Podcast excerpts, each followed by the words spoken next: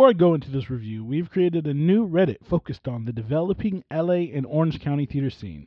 It's called Los Angeles Theater. If interested in discussion about new shows, theater news, and local jobs in the area, this is the forum, and your voice is important. Hello, I'm Patrick Chavez, and you're listening to LA Theater Bites review of Whittier Boulevard, playing now at the Latino Theater Company, April 20th through May 28th, 2023. Nestled in the historic LA Theater Center on Spring Street in downtown LA, the Latino Theater Company is now in their 38th year as a theater company, and as they mention in their mission, quote, LTC was founded in 1985 with the goal to establish a theater company dedicated to contributing new stories and novel methods of expression for the American theater repertoire and to increase artistic opportunities for underserved communities. Dedicated to both serving the Latina, Latino, Latinx community and reflecting the diverse cultural experiences of Los Angeles. I've gone to this theater quite a few times since I started reviewing theater in LA, and one of my favorite shows in the last few years, Canyon, was produced here. Another one in 2019, Desert Rats, was also a very quality show. So it's not a surprise to see quality work come out of this theater. What I will say is, after reading this mission statement and watching the latest show offering Whittier Boulevard, I think this show is, I think, a beautiful example of the message and the goals of what this theater aims to accomplish. A sci fi Chicano noir, that's about as LA as it gets. It is Los Angeles, and it is the year 2042, and we live in a dystopian future where many of our civil rights have been taken away. The aging population, past the age of 75, if not married or taken care of, will be taken care of if you get my drift.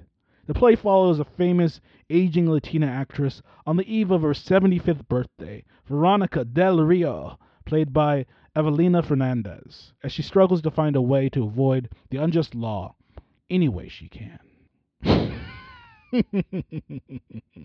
I, re- I very rarely get to see science fiction theater, and when sci fi is usually done, it's focused on something more expansive, like the fate of the universe or the galactic civil war. Whittier Boulevard issues are closer to home. The scenario is equally parts terrifying and also hilarious, mostly because of the characters and their various priorities.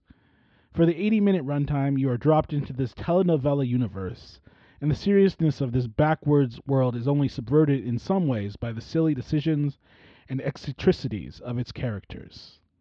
The art piece not only tells the story well in this unique cultural framing of the future, but the piece itself is, in fact, a representation of its message against totalitarianism and the joy and art we could lose if we don't pay attention. The stage is covered in white sheets when you walk into the theater, obscuring some of the couches and sitting areas. A big wall with a slit in the middle is placed in the back. The set design from Francois Pierre Couture is pretty minimal to not distract from the real design star on this set. The projection design and the video work projected are the best, if not the best, I've seen all year in production. Just beautiful work from projection designer Yee Eun Nam, who brings the set to life with these elaborate projections. The sound design work from Robert J. Revel not only creates a mood but also contributes to and amplifies the comedy in certain scenes. The acting and direction, multiple things were going on here when it came to influence film noir, dramatic telenovela acting, and all within a comedic context and the direction from each of the actors made it very, very clear and fluid throughout the presentation. Geoffrey Rivas' performance as Roger, a conflicted cop with a heart, is as hilarious as it is perplexing.